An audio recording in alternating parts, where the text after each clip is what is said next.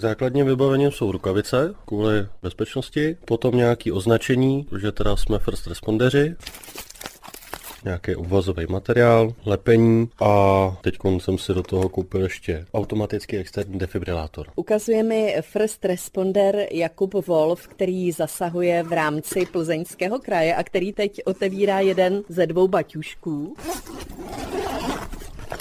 Jeden je pořád v autě a druhý se snaží mít tak nějak vždycky po ruce u sebe. Co je vlastně vaše povolání? Hlavním povoláním jsem elektrikář. Jak dlouho děláte first respondera? Teď jsem vlastně oslovil čtvrtý rok. Mám aktivní účet v aplikaci, která mě informuje v případě, že je v okruhu 15 km od mojí pozice nějaká událost. No a jak často třeba se vám tam ozve nějaké hlášení? Je to nahodilé, takže se může stát, že dva měsíce nepřijde žádná výzva a může se stát, že přijdou čtyři denně. Takže o víkendu uteču od oběda, od večeře, v noci uteču z domu a prostě běžím někam pracovat takhle.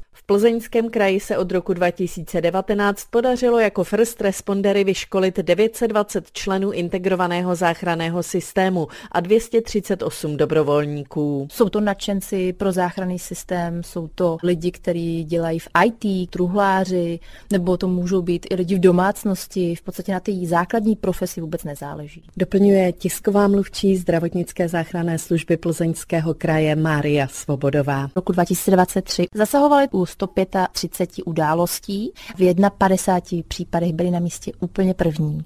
A v 15 případech se povedlo obnovit životní funkce postiženého. Roste zájem o to stát se first responderem? Zájem ze strany dobrovolníků je stále rostoucí. Chtěli jsme hlavně pokrýt místa, kde je menší osídlení a nám se povedlo právě z těchto lokalit oslovit lidi a přijmout je do kurzu. Jak dodává prezident Asociace zdravotnických záchranných služeb České republiky Marek Slabý, v Česku jsou mezi first respondery hlavně členové integrovaného záchranného systému. V České republice zatím nepracujeme příliš příliš s first respondery, kteří jsou běžnými občany a není u nich jistota, že je budeme umět oslovit, vyzvat a vyslat na nějaké místo. Největší zkušenost s těmito občany má Králové hradecký kraj, ale postupně ho zvažují i ostatní kraje. Podle Márie Svobodové přitom pomoc vyškoleného člověka může zvýšit šanci na život. Zvýšit efekt pomoci lidem, který ztratí náhle vědomí, zastaví se jim srdce z jakýchkoliv příčin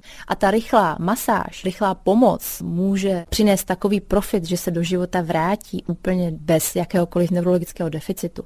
Myslím si, že za to stojí. Proto jim velké dík. Z Plzně Martina Klímová, Český rozhlas.